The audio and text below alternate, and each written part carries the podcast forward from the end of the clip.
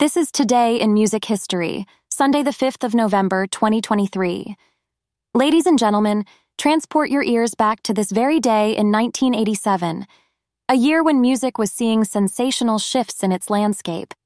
Dominating the airwaves and cassette decks everywhere, pop rock duo The Bangles had everyone walk like an Egyptian, showcasing their unique fusion of 60s style music with contemporary new wave. It was a vivacious and infectious track that topped the US Billboard Hot 100 chart and was the number one song of the year.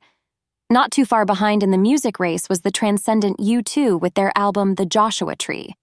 A stunning balance of gritty rock and reflective ballads, The Joshua Tree painted an image of America's diversity and discomforts.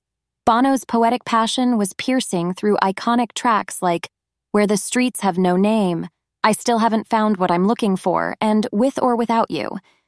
1987 was also a peak year for the king of pop, Michael Jackson, whose Bad ruled the charts.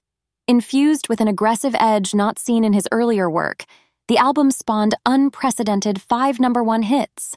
From the smooth, sultry vocals of Whitney Houston making waves on the R&B scene to Bon Jovi's wild guitar tinges on Livin' on a Prayer, 1987 was a blend of rock, pop, and soul, creating an expanding canvas of musical artistry.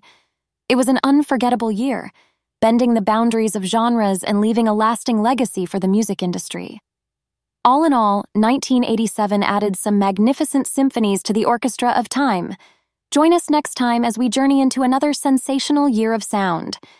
Tune in tomorrow for another day in the 80s brought to you by CHEFDR.com.